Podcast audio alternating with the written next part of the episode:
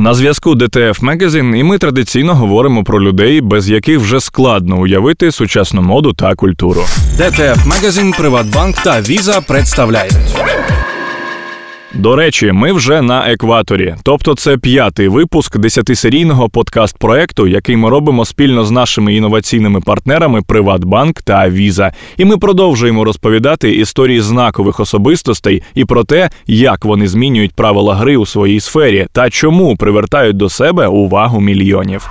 Новий герой це бельгійський дизайнер Раф Сімонс. Історія про те, як самоук із села став одним із стовпів світової моди. Але перш ніж ми перейдемо до Рафа, нагадуємо, наприкінці випуску не забудьте відповісти на наше запитання. Правильна відповідь дозволить вам виграти спеціальний подарунок від DTF Magazine, Приватбанк та Visa. Усі деталі про кавер для карти та конкурс ви знайдете за посиланням в описі подкасту чи на сайті donttakefake.com.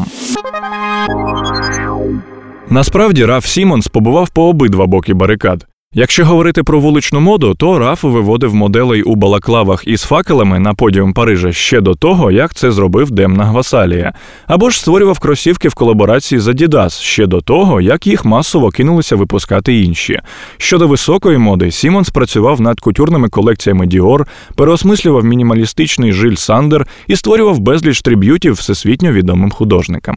Може здатись, що Рафу Сімонсу вдавалося все, але як би дивно не звучало, співпрацювати з брендами йому було вкрай нелегко. Давайте дізнаємось, як дизайнер вплинув на світову моду, чому досі дає їй шанс, та за що Сімонса варто поважати, навіть якщо ви не цікавитесь модою. Наполегливість на шляху до кар'єри дизайнера. Раф Сімонс народився в невеликому бельгійському містечку Нейерпельті у сім'ї хатньої робітниці та військового. Дизайнер каже, що жив у маленькому, жалюгідному селі корів та овець приблизно на 8 тисяч осіб. У Нейерпельті не було кінотеатрів, музеїв чи галерей, тож єдиними радощами Рафа, які з дитинства тяжів до мистецтва, стали телевізор і музична крамниця. Там майбутній дизайнер скуповував платівки Kraftwerk, Joy Division, Sonic Youth і Девіда Боуї. Школа, у якій навчався Сімонс, теж не сприяла творчості. За словами дизайнера, це було страшенно запилюжене місце, де священники навчали дітей математиці і латини. Він згадує. Коли мені було 15, батьки сказали: стався до навчання серйозно, якщо не хочеш жити так, як ми. Я запам'ятав це назавжди, сидів на лавці і, зціпивши зуби, утовкмачував собі в голову латину. Подорослішавши, Сімонс почав частіше вибиратися за межі Неерпельта. Під час однієї такої поїздки він відвідав виставку бельгійського куратора Жана Гойта, який розмістив у приватних будинках Гента роботи американських та європейських художників. Після неї 18-річний Сімонс повернувся додому з сильним відчуттям прив'язаності до мистецтва. Закінчивши школу, Раф переїхав у місто Генк і вступив до коледжу на факультет промислового і меблевого дизайну. Мода його ще не цікавила, проте уникнути розмов про антверпенську шістку і Мартіна Маржелу, які в той період привернули увагу світової фешн-спільноти, він не міг. Вільний час Сімонс проводив в кафе, де познайомився з фотографом Віллі Вандерперре, мейкап-артистом Пітером Філіпсом, стилістом Девідом Вандервалом і дизайнеркою Веронік Бранкуіньйо. Навчаючись в коледжі, Раф почав стажуватися в невеликих галереях. Невдовзі це йому набридло, і він зрозумів, що хоче працювати у сфері моди. Порятунком стало стажування в одного з членів антверпенської шістки Вальтера Ван Бейрендонка. Раф зізнавався, що йому було страшно, тому що він не закінчував fashion школи. Саме тому майбутній дизайнер просто підробив своє портфоліо. Він прийшов на співбесіду з підробленими обкладинками журналів The Face та ID, які нібито створив під час університетського стажування. Але Бейрендонка зацікавили не вони, а макет лотка для яєць, який Сімонс чомусь вирішив додати до свого портфоліо. Ту ситуацію він згадує так.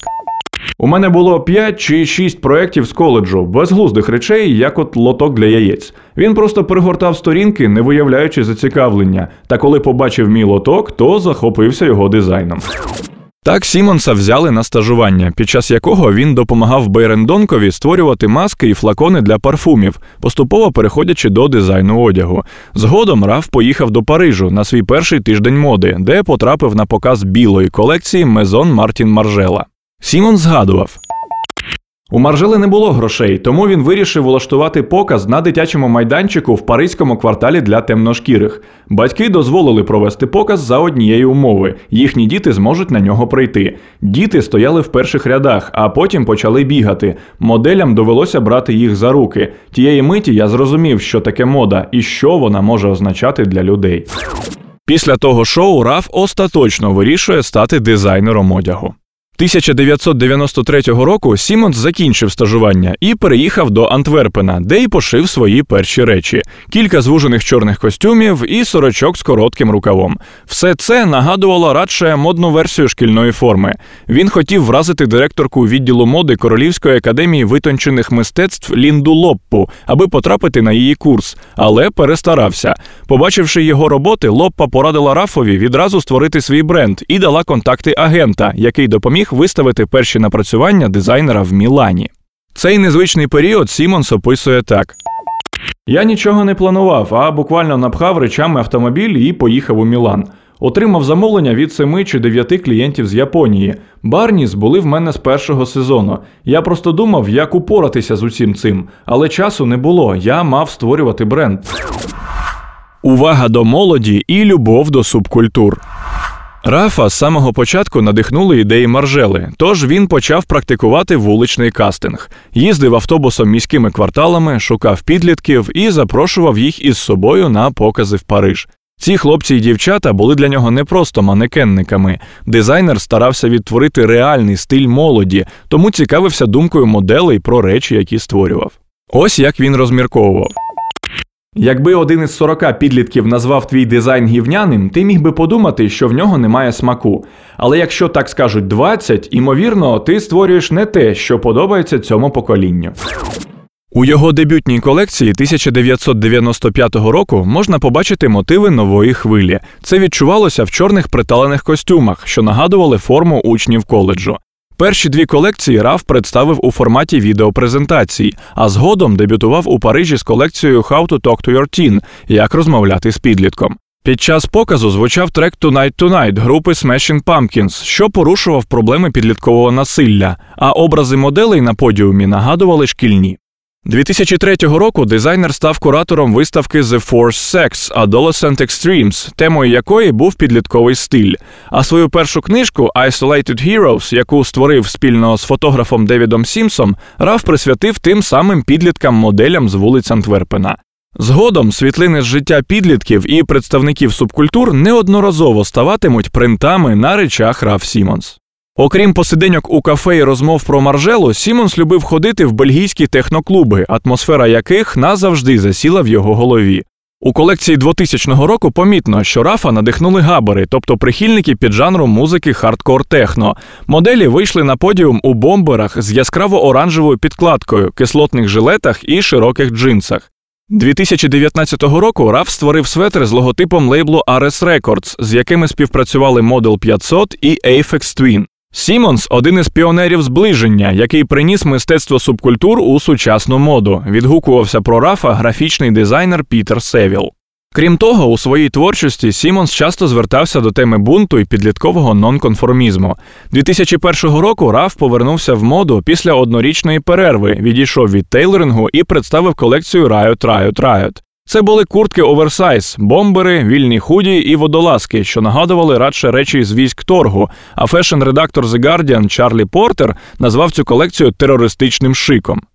На одному бомбері з камуфляжним принтом Раф розмістив фотографії молодого Девіда Боуї і соліста інді гурту Manic Street Preachers Річі Едвардса, що став іконою молоді, але 1995 року зник. Бомбер став знаковим. Ціна на нього на реселерських майданчиках сягає 30 тисяч доларів. Через 15 років Riot Riot Riot надихне Kanye Веста на створення першої колекції Yeezy. Ви знаєте джерела мого натхнення. Ви бачите тут Рафа Сімонса, скаже Kanye на прем'єрі Yeezy Season 1. Сімонс одним з перших вивів на подіум моделей у балаклавах. Під час показу колекції моделі йшли босоніж у вільних червоних і білих футболках та светрах, а в руках тримали запалені сигнальні факели. Раф думав, що ця колекція стане кінцем його кар'єри, але Париж підтримав його бунтарський настрій. Тему проблемних підлітків і досі можна простежити в речах дизайнера. Колекцію Осінь-зима 2018 він присвятив фільму Я Христина. Це знаковий фільм, знятий по одноіменній автобіографічній книжці, і розповідає історію берлінських підлітків, чиї життя покалічили наркотики. Фотопринти з героями фільму Раф розмістив на футболках, штанах, куртках і худі.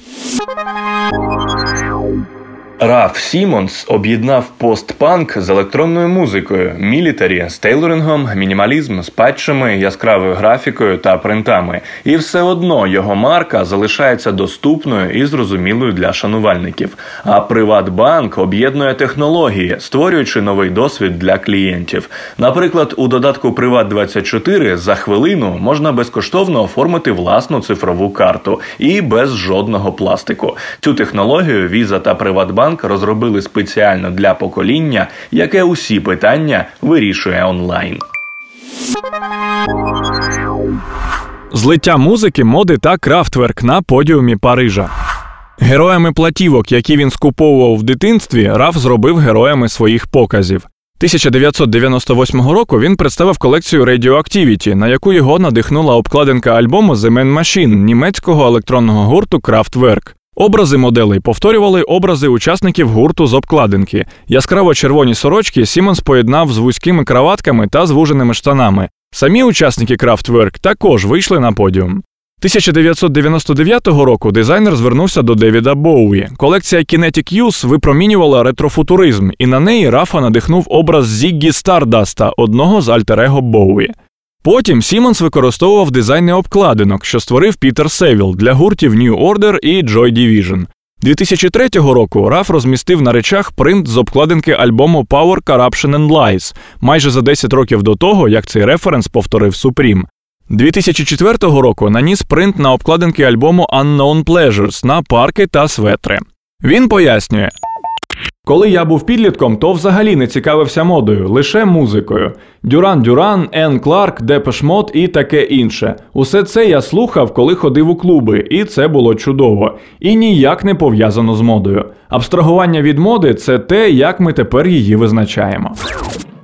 Захоплення музикою виявилося не тільки в одязі. Композиції Sonic Youth і Joy Division часто ставали саундтреками до показів. На шоу Dior часа Рафа звучав трек Aphex Twin. Своїм друзям з гурту The XX Сімонс допоміг зняти кліп. А коли Айсап Рокі присвятив Сімонсові трек і зняв кліп, у якому використав архівні кадри з показів Раф Сімонс, дизайнер зробив цю композицію саундтреком сайту бренду. Триб'юти артистам і фарби Стерлінга Рубі на речах. Мистецтво також стало важливим елементом у мудборді Рафа. Працюючи над колекціями Жиль Сандер, Сімонс черпав натхнення в роботах Іва Кляйна, Пабло Пікассо і кераміста Поля Шамбоста. Перейшовши в Діор, він створював речі з відсиланнями до робіт Енді Ворхола і Джефа Кунса. У Кельвін Кляйн також Ворхол і Річард Прінс. За чутками, коли Раф працював у Кельвін Кляйн, він настільки захопився реставруванням картин у фонді Енді Ворхола коштом бренду, що це стало однією з причин його звільнення. 2005 року Раф потоваришував з художником Стерлінгом Рубі, а через два роки той розробив інтер'єр нового бутику Раф Сімонс. Відтоді дизайнер і художник співпрацюють регулярно, чи то лімітована капсула Раф Сімонс з речами з деніму, що вкриті бризками фарби, чи репродукція картин Рубі в першій кутюрній колекції Сімонса для Діор, чи інсталяція Рубі для флагманського бутику Кельвін Кляйн. 2014 року Сімонс і Рубі випустили повноцінну колекцію одягу. Пальта й парки, укриті плямами від фарби художника, досі коштують по кілька тисяч доларів на реселерських майданчиках. Раф зізнається, що йому вкрай потрібне мистецтво. Я не можу без нього жити, воно для мене як повітря. Власне бачення мінімалізму. 2005 року дизайнерові запропонували посаду креативного директора Жиль Сандер. Критики були здивовані тим, що бренд, знаний за свій мінімалізм, запросив бунтаря, який не випустив ні однієї жіночої колекції. Але Рафа це не збентежило. У Жиль Сандер він уперше серйозно взявся за створення одягу для жінок. Сімонс переосмислив ДНК марки, строгим силуетом додав повітряності, а пастельну палітру розбавив яскравими кольорами. І вже третю його колекцію критикеса The New York Times Кеті Горін назвала ідеальною. Є кілька дизайнерів, що довели не обов'язково опиратися на книжки, щоб створювати нетривіальні речі. Серед них Алая, Лагерфельд і Сімонс. Проте Сімонс не вважає себе мінімалістом. Коли я працював у Жиль Сандер, спадок бренду був пуристським. Сама Жиль Сандер була такою пуристкою, що викинула ж свої архіви. Раф переосмислив пуристські коди бренду і наповнив їх деталями, що не вибивалися з картини мінімалізму. Один з таких прикладів колекція Осінь-зима 2008 з текстурою мармуру на речах. 2012 року Сімонс перейшов у Dior. Він став креативним директором жіночої лінії бренду, замінивши Джона Гальяно, якого звільнили через антисемітське висловлювання. Перед тим критики пророкували, що цю посаду займе Рікардо Тіші, Том Форд чи Ніколя Жеск'єр. Але керівництво LVMH запросило Рафа, навіть попри те, що він ніколи не працював над кутюрними колекціями. Першу кутюрну колекцію дизайнер створив лише за 8 тижнів. До неї ввійшли сукні з репродукціями картин Стерлінга Рубі. Сімонс забрав вигаданий у Жиль Сандер мінімалізм з деталями і переніс його у жіночі колекції Діор. Пояснював він це так. Я хочу повернути одягу емоції. Я бачу тут багато прекрасних речей, у яких немає емоцій. За три роки в Діор Сімонс довів, що це працює. Його колекції стали комерційно успішними, але вже 2015 року дизайнер добровільно пішов з Діор. Мода понад комерцію. Те, який вигляд матиме колекція, завжди хвилювало Рафа більше, ніж те, чи вдасться її продати. В особистому бренді він виражав свої хобі і захоплення, і, незважаючи на тренди, вивчав усі можливі форми одягу від акуратного тейлорингу до оверсайзу. У Жиль Сандер експериментував і вчився створювати жіночий одяг. У Діор вперше доторкнувся до кутюр, а в Кельвін Кляйн спробував показати американський спадок і поп-культуру не тільки через призму деніму і надпопулярної спідньої білизни з логотипом бренду. Та, попри похвалу критиків, експерименти далеко не завжди були вдалими. Прихід Рафа в Жиль Сандер підвищив доходи бренду, але перед тим як він пішов, його колекції приносили майже вдвічі менший прибуток, ніж за часів засновниці бренду. У Діор Сімонс пропрацював тільки 3,5 роки, але весь цей час фінансові показники модного дому стабільно росли. У деяких сезонах зростання сягало навіть 20%. Висока мода не суперечила експериментам Сімонса і його бажанню переосмислити стиль сучасної жінки. Найменш комерційно успішним для Рафа став період у Кельвін Кляйн, куди дизайнер прийшов 2016 року. У колекціях Сімонса були парки пожежників і речі з принтами Енді Воргола. Кампейни спідньої білизни в нього набували сенсу. А для назви лінії Кельвін Кляйн використав координати штаб-квартири бренду. Але все це виявилося занадто складним для цільової аудиторії Кельвін Кляйн. Речі Рафа подобалися критикам. 2017 року на премії Ради фешн-дизайнерів Америки він переміг у номінації Найкращий дизайнер у чоловічій та жіночій категоріях одночасно. Раф став першим дизайнером, який одного року переміг в обох категоріях, відколи Кельвін Кляйн зробив те саме 1993-го. Але весь цей час рівень продажів компанії падав. За рік доходи знизилися на 20 мільйонів доларів, а ціни акцій на 8%, що привело до передчасного звільнення Сімонса. Робота над особистим брендом ще один приклад того, що Раф не орієнтується на продаж. Ось що він каже. Мій бренд з економічного погляду ще невеликий, але він для мене як дитина. Мене не раз запитували, чому б не докласти зусиль і не зробити його більшим. Але мені він подобається таким, яким є. Можливо, це претензійно. У наш час треба стежити за економічним аспектом і постійно збільшувати оборот. Не те, щоб я був проти, але має бути спосіб при цьому не втратити того, чим є мій бренд. У Dior Рафові доводилося створювати шість колекцій на рік і паралельно випускати дві сезонні колекції для Раф Сімонс. Таке навантаження і стало однією з ключових причин рішення Сімонса звільнитися. Як пояснив пізніше Раф, він не міг випускати безідейні колекції. У тебе немає часу на виношування ідей, а їхній інкубаційний період дуже важливий. Іноді варто відкласти ідею на тиждень і повернутися до неї пізніше. Але це неможливо, якщо в тебе є тільки одна команда для всіх колекцій. Технічно це здійснимо, а ось на емоційному рівні ні, тому що я не та людина, якій подобається працювати поспіхом. Також перед тим як піти з Діор, він розмірковував. Мода стала попсовою. Я не можу зрозуміти, добре це чи погано, але знаю одне: колись вона була елітарною, і я не впевнений, чи соромно визнавати, що ймовірно було ліпше, коли мода була більш елітарною і не для всіх. Колаборації та початок нової історії.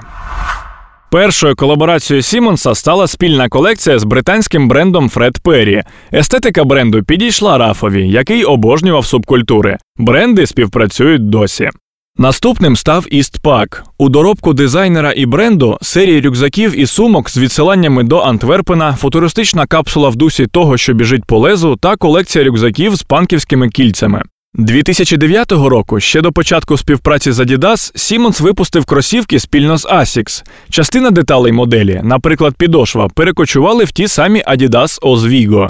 Чотири роки по тому про Сімонса заговорили навіть на вулицях. Adidas Oswego, що з'явилися 2013 року й успадкували огрядність оригінальної бігової моделі Oswego з 90-х, запустили тренд на татові кросівки і масивне взуття. Того самого року RAF і Adidas випустили класичну модель Stan Smith, на якій замість трьох смуг розмістили перфоровану букву R, і вона теж стала хітом. Колаборація Сімонса й Adidas тривала сім років. Дизайнер і бренд створили чотири варіанти Oswego, кілька моделей Stan Smith, зокрема версії на липучці і на застібках, гібридні кросівки Кеди Detroit Runner, які RAF перетворив ще й на черевики, і менш популярні моделі. Чи з'являтимуться нові колаборації Сімонса й Adidas, досі не зрозуміло. У січні цього року Раф презентував власну лінію футуристичного взуття, але так нічого й не сказав про подальшу співпрацю з Adidas. Крім кросівок, дизайнер регулярно випускає черевики в колаборації з Dr. Martens, ще одним брендом, що пов'язаний із субкультурами панків, рейверів і скінхедів. З легкої руки Рафа ці черевики носять редактори фешн-видань і гості тижнів моди. Незважаючи на слова про навантаження і небажання працювати поспіхом, Рафові, мабуть, усе одно тісно в рамках одного бренду. У лютому цього року креативна директорка Прада Міучча Прада і Раф Сімонс оголосили, що над наступними колекціями Прада вони працюватимуть разом і на рівних правах. Раф і Міучча давно надихалися роботами одне одного. 2016 року Сімонс узяв у Пради інтерв'ю, в якому пожартував, що одного сезону Міучча попрацює над брендом Раф Сімонс. У підсумку вийшло навпаки, але в тому самому інтерв'ю Міучча сказала фразу, що повністю збігається з підходом Сімонса. Вона каже. Мені не треба хвилюватися про те, чи ростемо ми так само швидко, як зростає ринок. Я хочу, щоб Прада залишалася в тому контексті, який подобається мені. Ми постійно зростаємо, а потім втрачаємо контроль над тим, що відбувається. І здається, у цьому є щось неправильне. За словами дизайнера, його контракт з Прада не має дедлайну, і це стане ще однією великою колаборацією Рафа Сімонса. Такою була ще одна історія в рамках нашого спільного подкаст-проекту з інноваційними партнерами Приватбанк та Віза. І попереду ще п'ять крутих героїв. А поки тримайте наше запитання: з яким брендом Раф Сімонс випустив спільні кросівки до того, як розробив Adidas Ozweego? Публікуйте відповідь та отримуйте спеціальні подарунки. Усі деталі в описі цього подкасту та на сайті donttakefake.com. І не забувайте, що новий ексклюзивний кавер з Рафом Сімонсом та іншими нашими героями для digital-карти Visa від Приватбанк, в Apple Pay та Google Pay вже чекають на вас. Дякуємо, що ви з нами.